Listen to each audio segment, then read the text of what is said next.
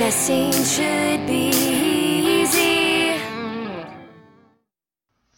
Hi, guys, and welcome back to Investing Should Be Easy. I'm your host, Alex Richwagon, also author of Investing Should Be Easy.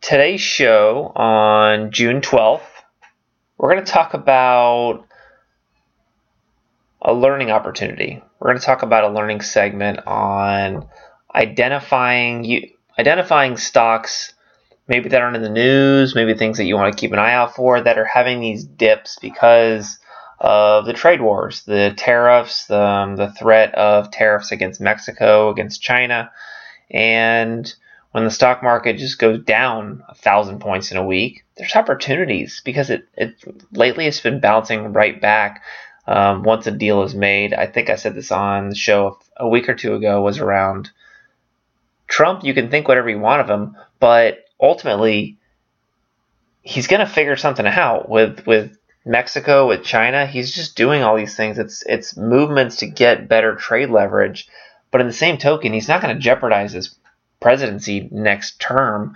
Um, just you know things to think about. Before we jump into the learning education, um, we're going to go through a stock screener, which I think could be really valuable. Um, and I'll kind of give some information on that and post it to the the page for how, how you're going to look, look for the information. There's a couple stories I want to look at that um, I think back in March, February, I was on record of trying to predict this, and it seems to be following in that direction around Facebook. And then we had another IPO debut that I want to touch on just slightly and why it's so much different than Uber and Lyft. But before we get started, if you have any questions or comments, um, alex.richwagon at gmail.com. That's alex.richwagon at gmail.com. So show, the finances, the investments, all great topics. Um, did want to share with you that, um, you know, about a month ago, my wife and I did have our second child. He was born on May 15th. Everybody's doing well. He's healthy, happy. Thanks for the positive thoughts that have been sent across. Um, his name is Jace, J A C E. And uh, when people ask me, "How's he doing?" Well, it's it's like living with a child that's three weeks old. They they cry a lot. They want to be fed. They sleep a lot. They want to fall asleep on you. Um, it's a cute stage, but it's also exhausting. And uh, wife is acting like a champ right now and handling the um, all the overnight shifts, all of the um, stay at home. She's on maternity leave right now, and you know just trying to do what I can to help her out with as much as possible. But I think it's important to touch upon some of those things because ultimately the show, the book that I wrote, they're they're and they're vehicles to help you reach financial freedom, to be able to you know go out and pay off your car loan faster, to buy a boat, to afford a house, to do the things you wanted to do, but maybe it wasn't so clear on how, and why it's so important to to get started early, to start investing really, really early. The, my last show, I talked about a 401k portfolio. You might say, well, what, what exactly is a 401k portfolio? Well, if you have a regular job and you sign up for a 401k plan, most of the options, and I hope over the next 20 years that this changes a little bit, but over the next 20 years, uh, the 401k options are really, really vanilla. They don't give you a lot of wiggle room to really screw up which is good because it's really stable. Um, it gives you mutual funds, which I'd rather have an ETF, but in the same vein, it's really stable.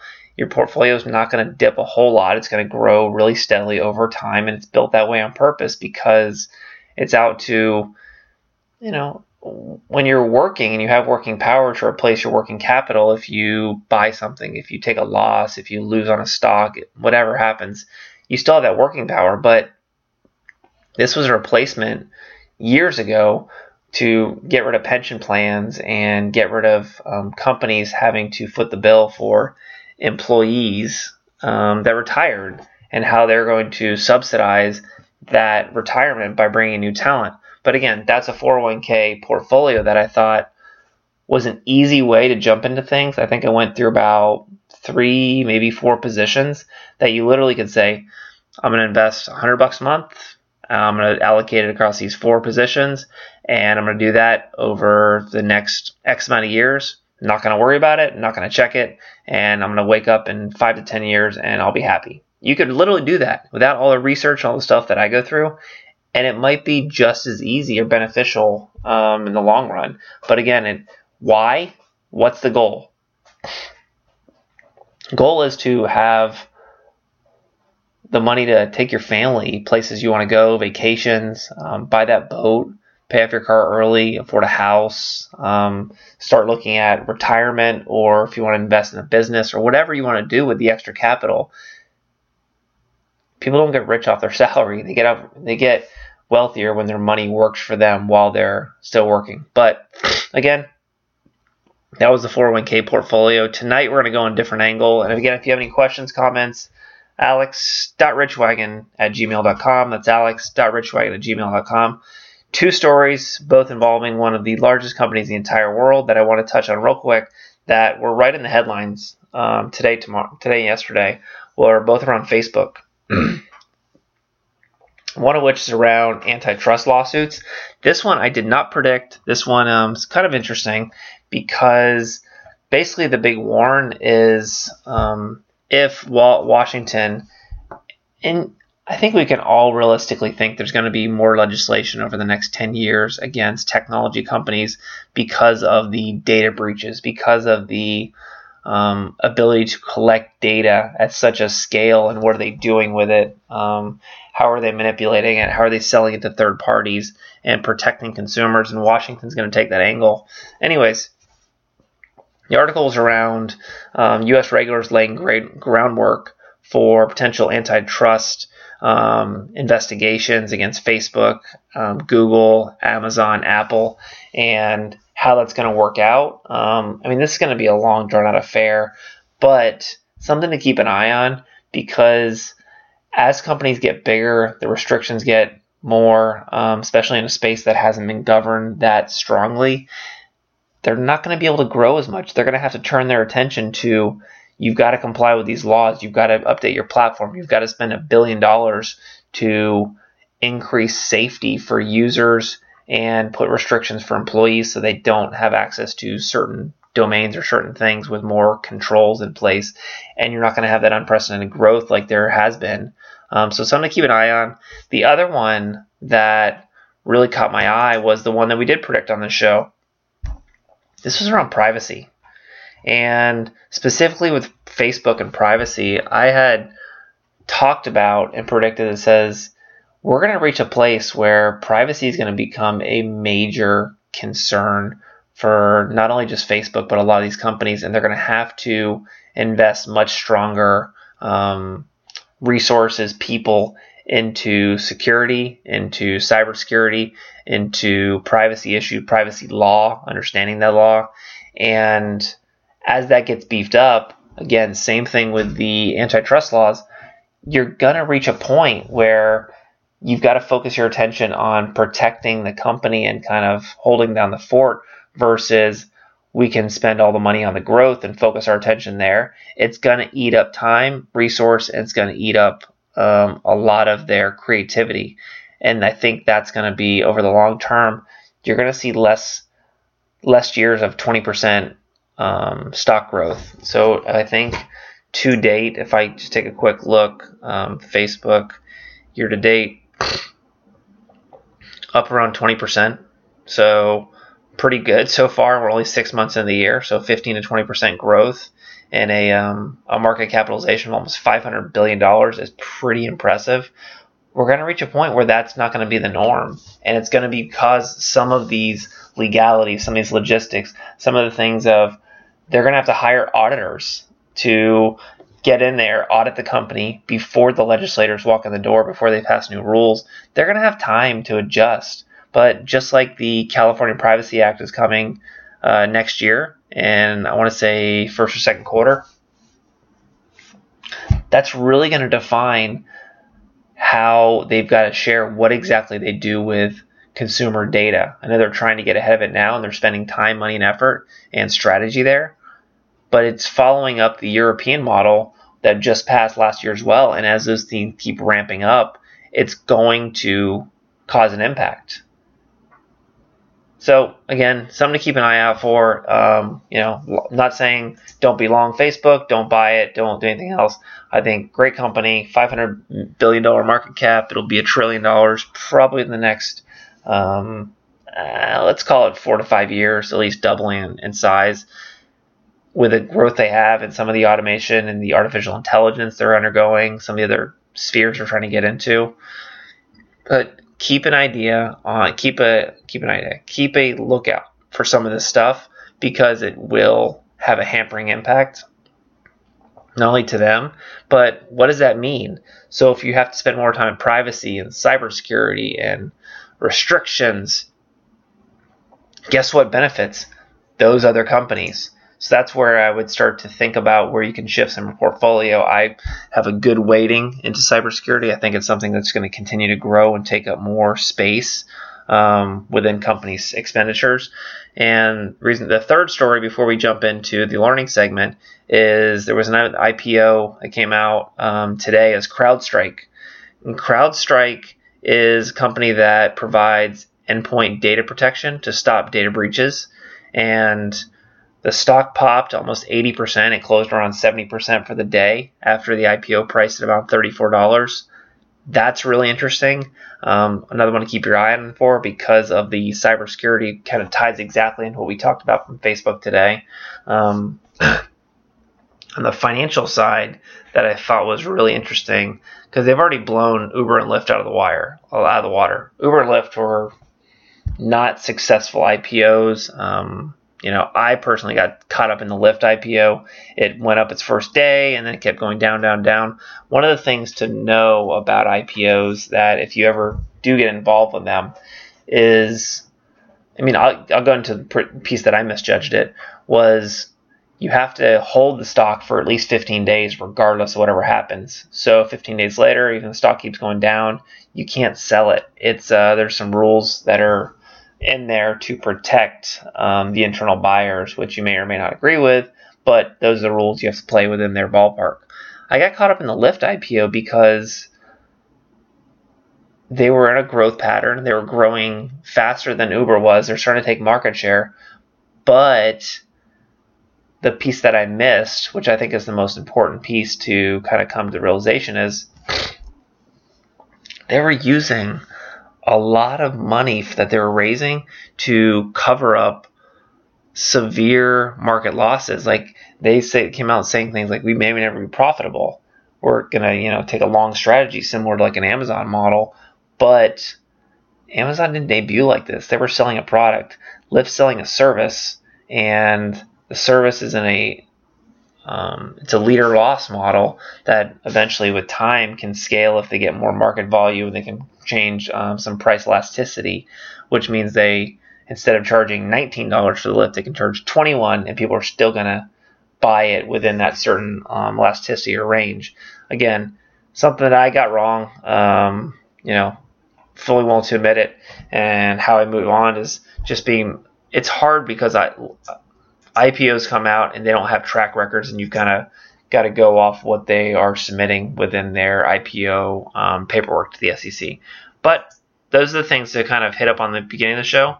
And the learning segment I wanted to hit on was it's related exactly to how the stock market's behaving today, um, all the way back through September, when extreme volatility is the new norm. Every time there are discussions or tweets uh, coming from Trump's desk around tariffs or um, what China's doing is trying to right the ship.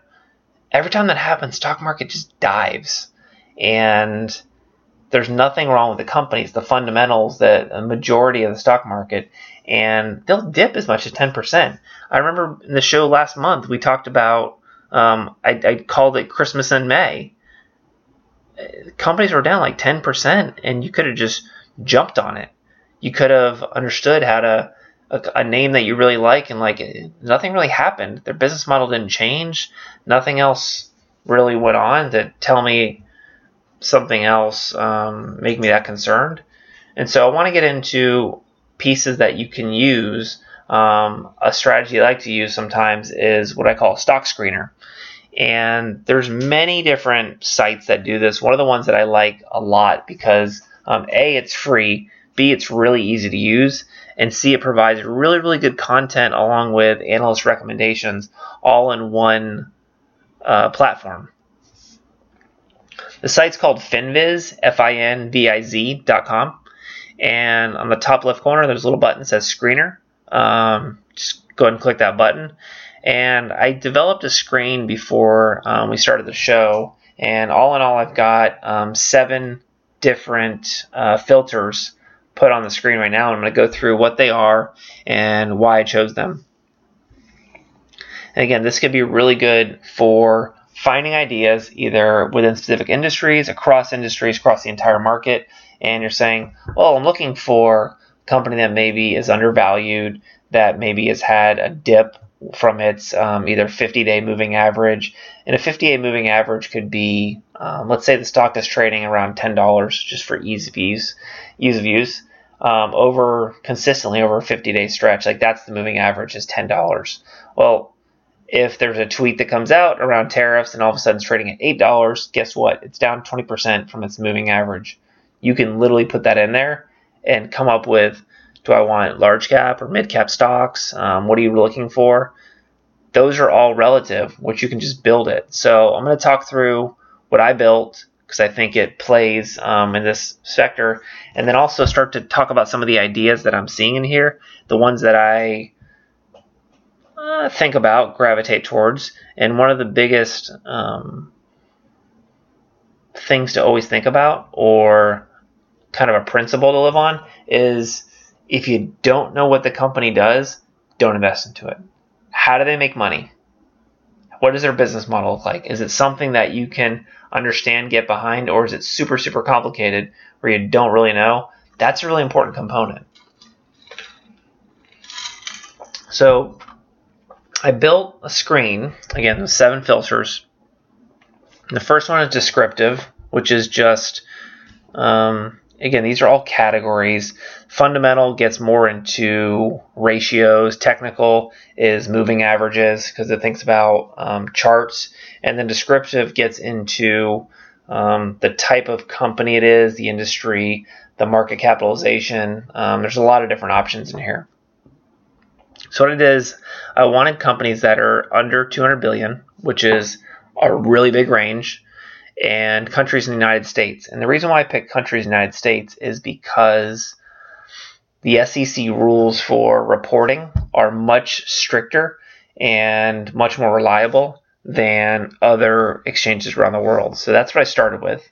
And then I went over to fundamental. So added two, again, large under large cap, under two billion, under 200 billion USA companies.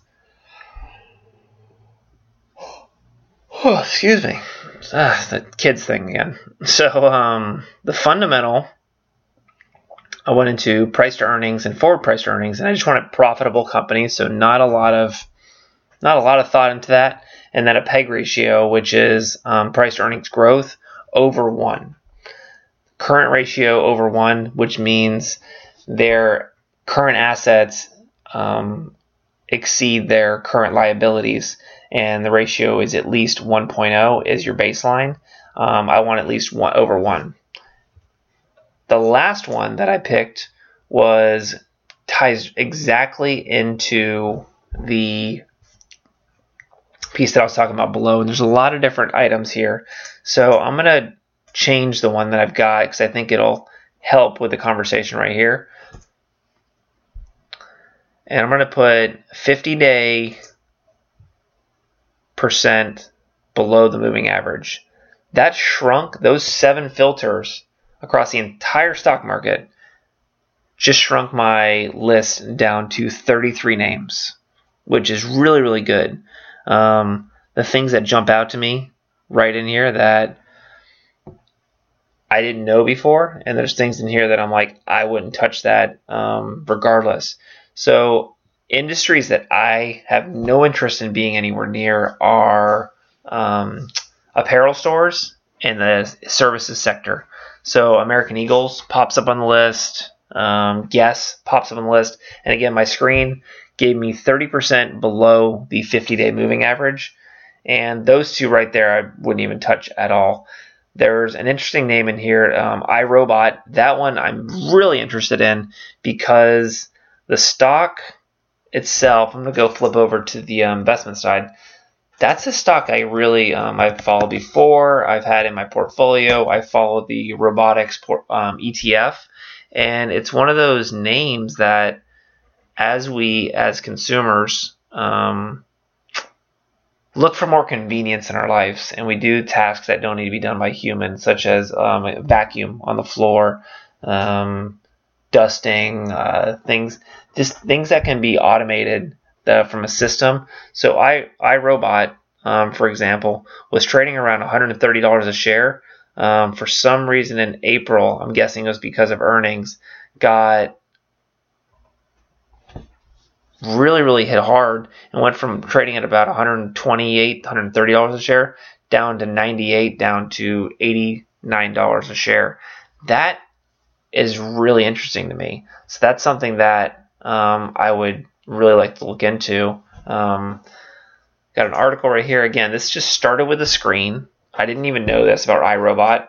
Then I'm clicking article. And I'm understanding right now, I just clicked on an article right now to understand why did the stock decline. First earnings, earnings shares slowing, first quarter earnings showed slow sales growth. So again, just what I kind of predicted. It was due to the earnings miss, nothing else against the company. Just they see slower earnings on the horizon. It could be it could be prompted by a number of different um, pieces of the puzzle. But that's kind of how a stock screener works. Again, use it to find ideas and then look for companies that you understand what they do, we believe in. I'm to go to page two real quick just for just to see if there's anything over here, anything that catches my eye. I'm going to change my 50 day moving average to 20% or more below that gave me 142 names. So it really opened up the scope um, of companies that may have not gotten hit as hard um, as a company like iRobot, but it puts it on my radar. It's something that I want to keep into my thought process as I look at that against other companies and understand what their future projections look like. Just again, something to keep an eye eye on um, going forward. So I'm I just kind of scanning as well on the 20% declines. Um, there's not a lot of things on here that I'm really seeing off top of my head that I know the company. So this would require me to do more research, understand more about these companies. It would give me a great opportunity to get smarter, think about it. But again, this is stuff that I like to do. If if you don't like to do these things, then just go with some of the this recommendations that I got, or go with the 401k portfolio because that's a lot easier. But again, today's um, main topic here was the learning segment. How do you take another tool, another strategy, put it in there? I, I literally took me less than 10, 15 minutes. Again, I know where to click and whatnot, but I'm in FinViz. I'm clicking on a screener. I'm putting together a quick screen, and then I'm looking through some companies to find out where are some opportunities between when the stock market just barrels down for not a lot of reasons and if I change that 20% to 10%, guess what happens then?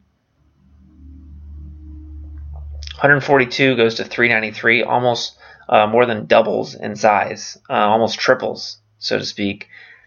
And that's really interesting. So it gives me a really good understanding if I want to change the industry to get rid of, um, let's say, those apparel companies